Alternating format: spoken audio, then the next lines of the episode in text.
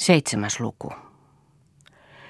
Hornilaiset möivät pois liikaa irtaimistoaan, kun talo oli mennyt.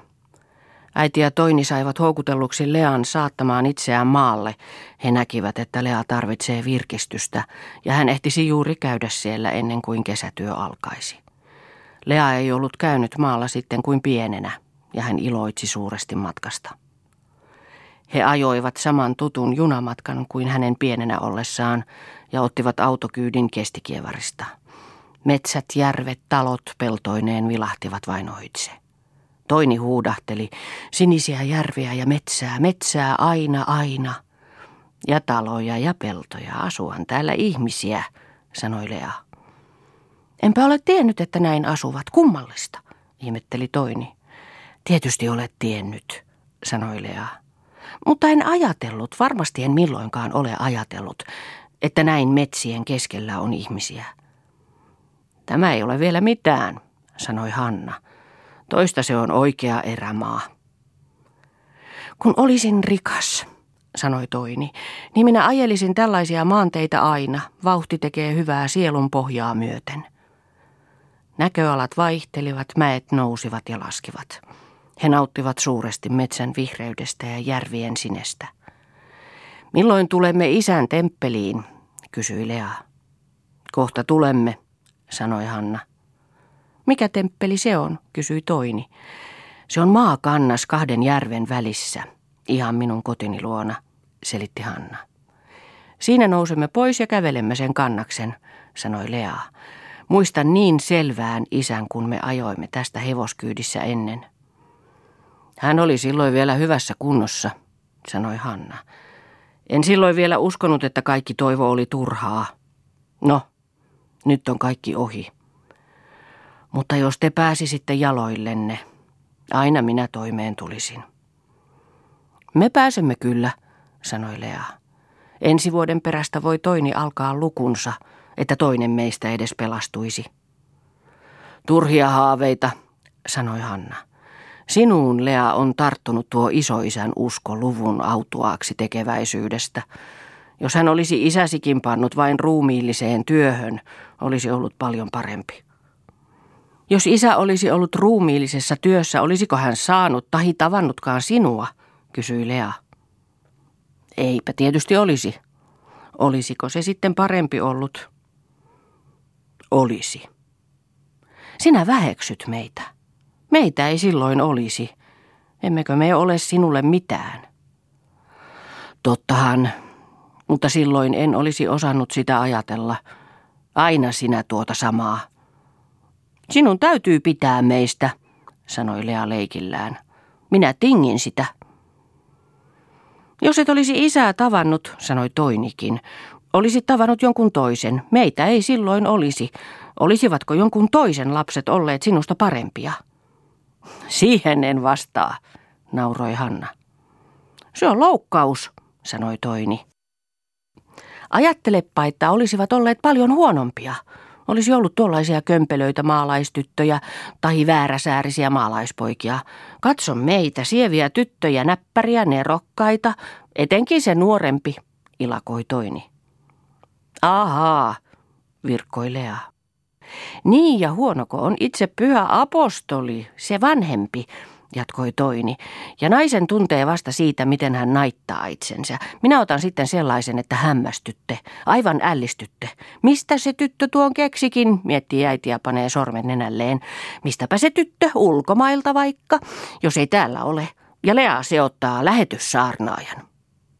Äitiä nauratti, mutta Lea oli näyttävinään nyrpeältä. Ja sitten tämä äiti, hän voi korjata tehdyt virheet. Toini tekeytyi hyvin viattoman näköiseksi ja kysyi, onko totta äiti, että joku Juhani isäntä kosi äitiä ennen? Mitä sitten?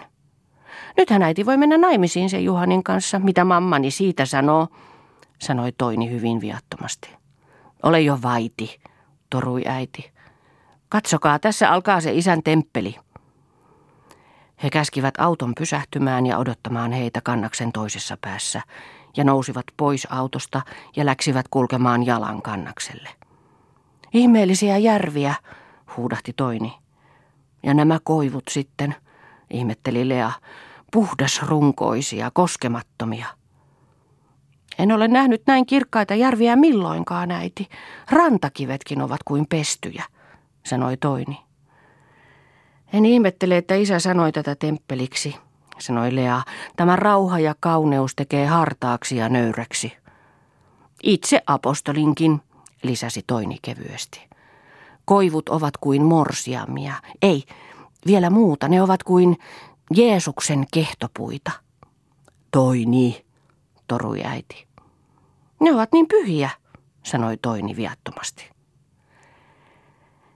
Velimatin talo on tuo, järven tuolla puolen, tuossa niemessä, selitti äiti. Punainen talo? Niin, minä muistan sen, sanoi Lea.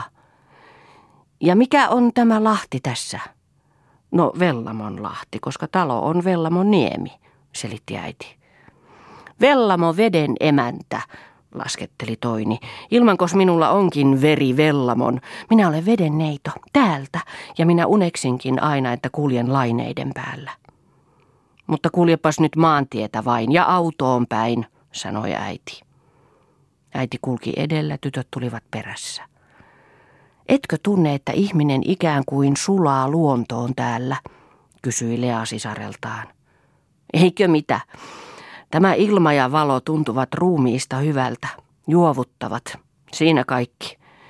Enää minä sula asfalttiinkaan, kun kadulla kävelen. En aiokkaan. Irti maasta, irti luonnosta.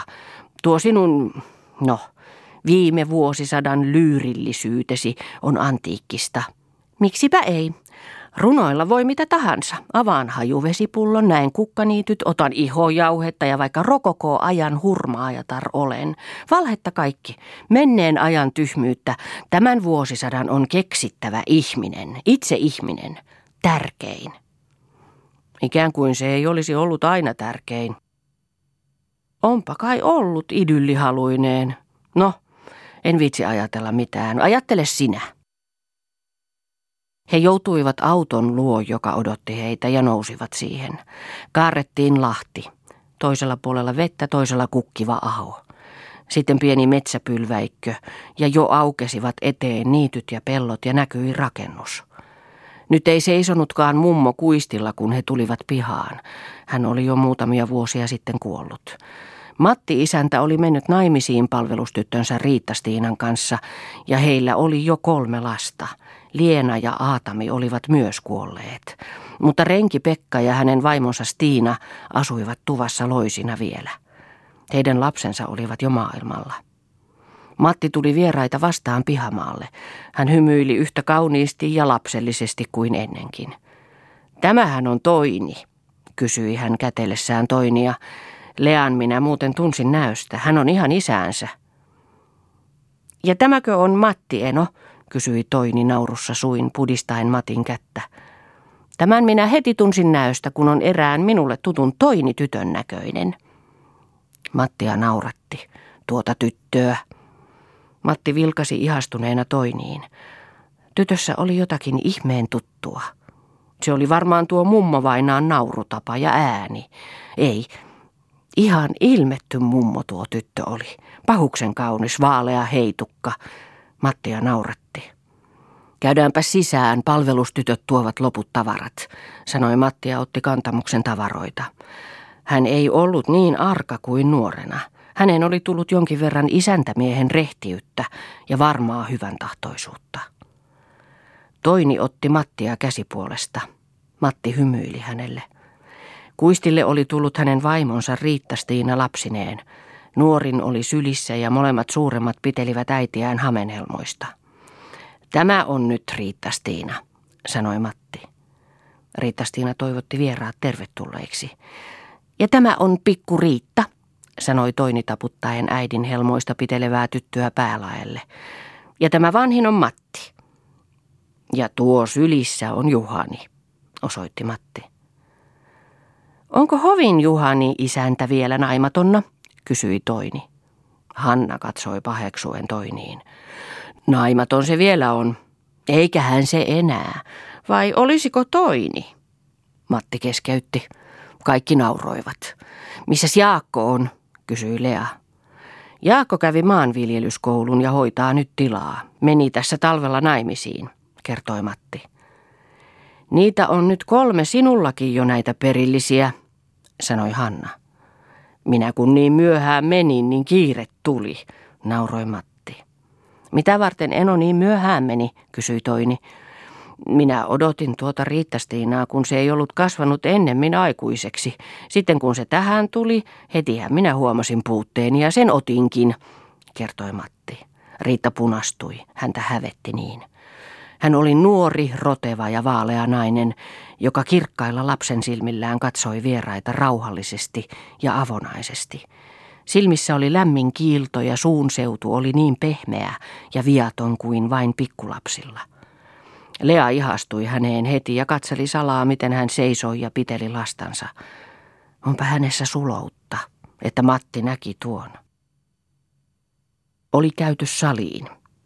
Mikään muu ei ollut muuttunut kuin huonekalujen päälliset. Ne olivat nyt vaaleat, punaraitaiset. Näytti kuin kukatkin olisivat olleet samoja. Nyt ei teitä lasketakaan pois täältä vähällä. Viime pääsitte pakoon, sanoi Matti. Lea lähtee parin päivän perästä toimeensa, mutta jos teillä ei ole mitään sitä vastaan, jäämme toinin kanssa tänne koko kesäksi, sanoi Hanna. Sehän on sovittu. On hyvin tarpeellista, että joku katsoo vähän palvelijoita, kun Riittastiinalla on työtä kyllä noissa lapsissaan. Mitenkä Riittastiina ajattelee, olemmeko haitaksi, kysyi Hanna. Ei tietenkään, sanoi Riittastiina ja hymyili. Olen tässä sanonut Riittastiinalle, sanoi Matti, että sinulla on jokin erä taloosuudestasi saatava täällä. Taloosuutta, ihmetteli Hanna. Johan minä sen nostin. Yhden erän koulua varten ja toisen naimisiin mennessäni. Vaan kolmas erä jäi tänne, sanoi Matti. Kyllä minä sen kirjoista joskus näytän. Olin ajatellut talvella usein sen laittaa sinulle, kun tässä kirjoja penkoessani sen huomasin, vaan jäänytpähän on. Hanna ymmärsi nyt, että Matti narrasi. Hän tiesi heidän huonon tilansa ja tahtoi auttaa. Ei niitä kirjoja ollut. Hän keksi sen vain, että heille olisi helpompaa jäädä ja raha-apua häneltä ottaa. Tai jos hän sanoikin sen Riittastiinan tähden. Ei. Hänen tähtensä ei tarvinnut tuollaista keksiä. Oli se Matti sentään oikea mies. Hannalle se teki hyvää. Hän tunsi, että hän oli tullut kotiinsa nyt, oikeisiin oloihin, harhailtuaan kauan maailmalla suvutonna ja koditonna. Kaikki kolme riemuitsivat siitä vapaudesta, minkä huoleton toimeentulo toi. Vaikka se kestäisi vain muutaman päivän. Ei tarvinnut näinä päivinä huolehtia jokapäiväisestä leivästä. Täällä söivät ihmiset vankasti ja huolettomasti. Kaikki tärkein oli omasta maasta. Ei mitään puuttunut. Syöminen ei kuluttanut. Se ei edes tuntunut niin suuressa kuin Matin taloudessa. Jos elämäntapoja muutettiin eikä työtä tehty, se vei alaspäin ja sai rappiolle maan. Maa kosti. Mutta näillä ei ollut pelkoa siitä. He olivat vankkoja työihmisiä. He olivat sukupolvittain eläneet maasta, tehneet työn maahan. Eikä maa ollut pettänyt heitä. He ovat sidottuja maahan, ajatteli Lea. He ovat sen palvelijoita. He eivät saa liikkua, eivät olla levottomia, eivät tyydyttää turhia halujansa, eivät ajatella kapinallisesti. Heillä piti olla sopivia haluja ja sopiva ajatustapa. He eivät saaneet muuttua. Muuten maa hylkäisi heidät ja he muuttuvat irtolaisiksi. Mutta jos hän saisi vaihtaa puutteensa tähän hyvinvointiin, ajatteli Lea, ei hän vaihtaisi. Hän tunsi olevansa vapaa heidän rinnallansa. Oliko hän vapaa? Eikö toimeentulo orjuuttanut häntä niin kuin näitäkin täällä? Se sitoi, mutta se jätti jotakin. Suuremman liikkumismahdollisuuden. Puristava köyhyys, jos se ei ollut äärimmäinen, ei ollutkaan ehkä niin vaarallinen. Parhaimmillaan se herkisti, pani ajatukset liikkeelle, loi kuumeista kiirettä ja kilpailua. Niin, kaupungilla ja köyhyydellä oli omat etunsa, arveli Lea. No te olette nyt onnellisia. kysyi Lea Riittastiinalta, kun he menivät maitoaittaan hakemaan viilipyttyjä illallista varten. Mitenkäs muuten, sanoi Riittastiina ja punastui. Onnellisiapa tietysti. Olisikin se jo itse syöjätär, joka ei Matin kanssa osaisi olla onnellinen. Sellainen varma mies, ihan niitä parhaimpia. Matti ajattelee teistä samaa, hyvä vaimo, ihan niitä parhaimpia, sanoi Lea kevyesti. Mitä hän ajatellee ja mitä hän lienee ajatellut, kun minut otti. Erehdyskö hän lienee ollut vai mikä, sanoi Riitta-Stiina. Kun minä tähän näet tulin, alkaa se niitä puheitaan pitää, että nyt hän muka, no sen arvaa hupsutusta ihan. Minä vastaan, ettei hän tyhjää pidä puhua. Eipä silti, en minä ole sellaisia tyttöjä, joka leikkipuheita en ymmärtäisi, sanon. Mutta aina se tulee ja kiertää puheen siihen samaan. Sanoo, että hän totta tarkoittaa. Hän tarvitsee vaimon. Minä sanon, että niitä on rikkaita talon tyttäriä, jotka varmasti tulevat. Hän sanoi, että eivät kelpaa. Ei hän taloa tahdo, vaimon vain. Ja että sen pitää olla se, jonka luoja on hänelle määrännyt. Mistäs Matti isäntä tietää, kenet hän on määrännyt, kysyn minä. No sen tietää siitä, että sitä rakastaa. Sen tuntee tuhansista jo heti sanoo Matti. Ei hän nyt tällaista paljasta palvelusihmistä ole määrännyt, sanon minä. Ei luoja ole turhamielinen, sanoo Matti. Ei hänelle ole palvelustyttöjä ja talontyttäriä. Hänelle on vain hyviä ihmisiä ja pahoja ihmisiä, sanoo. Ja sitten hän on käskenyt lisääntyä ja täyttää maan, vaan mitenkäs sen käskyn täyttää, jos Riittastiinakaan ei auttaa tahdo, sanoo. Ja kenelle minä tämä maatila jätän, kun lapsia ei ole, sanoo. Ihan minua hävetti. Ihan mykäksi se teki. Jos panenkin meidät suoraan kuulutuksiin, mitä sanot, kysyy jo sitten. En sano mitään, sanon. Vaan nauravat ne kaikki. Mitä sinä itse? En itke minäkään. Etkä suutu. Minua nauratti. Tällainen paljaspalvelusihminen isänän pitää nyt ajatella, että mahdoton on mahdotonta. Katsotaanpas. Hän nauroi. Tämähän on leikkipuhetta, sanon. Hän ei ole kuulevinaankaan, vaan menee pois. Sitten perjantaina ajoi hän kirkolle, lienee vienyt kuulutuksen. Sunnuntai-aamuna valjastaa hän hevosen ja sanoo minulle, nyt lähdettiin kirkkoon. Mikäs muu auttoi kuin totteleminen. Ja kun pappi kuuluttaa sitten avioliittoon aikovat, kuule minä siinä nimeni ja Matti isännän nimen. Ihan minä kauhistuin. Tunsin, että karahdin punaiseksi ja sydän alkoi lyödä niin. Ihankohan ne, ettei se pilaa nyt ollut, ajattelin, mutta ei. Ei pappi sitä voisi tehdä ja kyllä sitten Matti oli nauru suin kuin kotiin ajettiin. Ihan minun piti kääntää pääni pois, kun niin hävetti. Ja kun se sanoo sitten tuvassa kaikille, että tässä on nyt minun morsiameni, niin ihan oli maan alle painua. Mutta mummo suuttui, kun kuuli, että meidät oli kuulutettu ja arvaahan sen. Totta sitä hävetti, että poika tuollaisen otti, vaan syy ei ollut minun. Ja kun meidät sitten oli vihitty, niin mummo kävi äänettömäksi. Ja siihen suruunsa se taisi kuollakin. Minun mieltäni se painosti niin. Ja kyllä mummo jo näki, ettei se ollut minun syytäni, koska jo sitten vähän lauhtui ja sanoi kertakin, hyvän vaimonhan se Matti taisi saadakin. Vieläkös, sanoi minä, näin paljaan palvelusihmisen vain. Tahtoahan se minua itseänikin hävettää, vaan minkä sille enää voi? Matti koetti sitten lohduttaa mummoa ja hoiti sairauden aikana niin kuin taisi. Ja nöyrä minäkin koetin olla, mutta ymmärsi hän sen mummon mielialan. Hän itse oli suuren talon tytär ja niin hyvä ihminen. Hänelle tuli hätä siitä, että minkälaisille juoksijoille hänen talonsa nyt joutuu. Ja minkälaisia lapsiakaan tuollainen irtonainen tyttö osaa saada. Ei hän kerinyt nähdä ensimmäistä lastamme. Olisi se lohduttanut varmaan, kun se poika oli ihan Matin näköinen. Ihan se oli kuin lapset muutkin, oikeiden ihmisten lapset. Jäsenet kaikki paikoillaan. Niin ovat olleet toisetkin terveitä ja hyvännäköisiä. Ei tiedä sitten, minkälaisia suurina ovat. Varmaan hyviä. Olivatpa sitten isäänsä tai äitiinsä, sanoi Lea. Riittastiina nauraa heläytti. Hauska, että neiti lohduttaa minua. Sano vain Lea. Sinähän olet minun tätini. nauroi Lea. Sanon Lea, mutta täti ei ikinä. Ja nyt minä vain toivon, että te, että sinä saisit niin hyvän miehen kuin, kuin Matti. Ehkä paremman, jos niitä vain parempia on. En minä mene naimisiin, sanoi Lea. Minusta tulee työtä tekevä ja itseään elättävä nainen. En usko, työtä tekevä. Naidulla naisella on työtä enemmän kuin tarpeeksi, jos tahtoo, ja siinä sitä itseään elättääkin. Ei sitä tiedä eläneensäkään, jos pysyy naimatonna. Eikö sinua vielä ole kukaan keksinyt? Ei ole keksinyt, nauroi Lea. Kohta ne keksivät. Sellainen kuin sinä, en tiedä. Mutta minä ihan sulin katsellessani sinua, sanoi Riitta-Stiina hymyillen lämpimästi Lealle.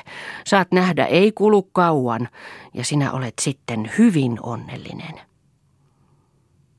Lea ei ollut tuota koskaan oikein todella ajatellut. Hänestä oli tuntunut, että ainoa päämäärä ihmisellä oli ensiksi itsensä elättäminen. Elämisestähän he olivat kotona aina taistelleet, mutta Riitta-Stiinaa katsellessa hän ymmärsi, että suvun jatkuminen olikin tärkeämpää. Tuollainen Riitta-Stiina, joka synnytti terveitä ja voimakkaita lapsia, oli inhimillisesti tärkeämpi kuin joku virkanainen, joka elätti vain itsensä tai vaikkapa auttoi lisäksi perhettänsä. Hän sai ties kieltäytyä tuosta rauhasta, minkä varma toimeentulo toi, mutta hän soluttautui nimettömäksi tekijäksi yhteiseen elämään, joka aina jatkui. Eikös tärkeintä ollut jatkaa sukua? Eihän tämä sukupolvi mikään päämäärä ollut. Ja hänen sydämessään syntyi väkevä tunto siitä, että yksilön omat päämäärät ja pyrkimykset olivat vähäistä ja pientä vielä sen suuren elämän yhteyden rinnalla, mihin koko olemassaolo velvoitti ja kutsui. Voisiko hänkin sijoittua täyttämään noin tehtäväänsä naisena? Jos hän voisi, hän kieltäisi itsensä, näkisi vain päämäärän ja seisoisi paikallansa nurkumatta. Olivatkin kaikista viisaimpia ne naiset, jotka sijoittuivat siten. Rakkaus, ajatteli Lea. Tarvittiinko tuohon sijoittumiseen suurta rakkautta? Eivät ne pystyneet rakastamaan nuo miljoonat ja kymmenet miljoonat, jotka siihen vannoivat ja avioliiton kautta paikoillensa sijoittuivat. Heidän vaistonsa oli tärkeämpi ja todempi kuin heidän sanansa. Yksilöinä he pettyivät ja pettivät tietämättään, mutta ihmiskunnan jäseninä ja osana he olivat oikeassa. Olikin hullunkurista se, että he tavallisesti aloittivat yhteisen taipaleensa väärästä päästä – vannomalla rakkauteen, johon ihminen ei ollut kypsynyt. Mutta sama se, kun hän aloittivat. Pettymykset tulivat perästäpäin, ja mitä tuosta, jos kärsivät? Hän ei pettyisi. Saipa elämä olla jokseenkin kurjaa. Hän kärsisi. Hän sallisi elämän ruoskia häntä. Hän pysyisi äänetönnä eikä valittaisi. Jos hänen osallensa tulisi täyttää tuossa tärkeimmässä tehtävänsä, hän täyttäisi sen – niin kuin joku muukin, ja ehkä onnellisena, niin kuin tuo Riittastiina.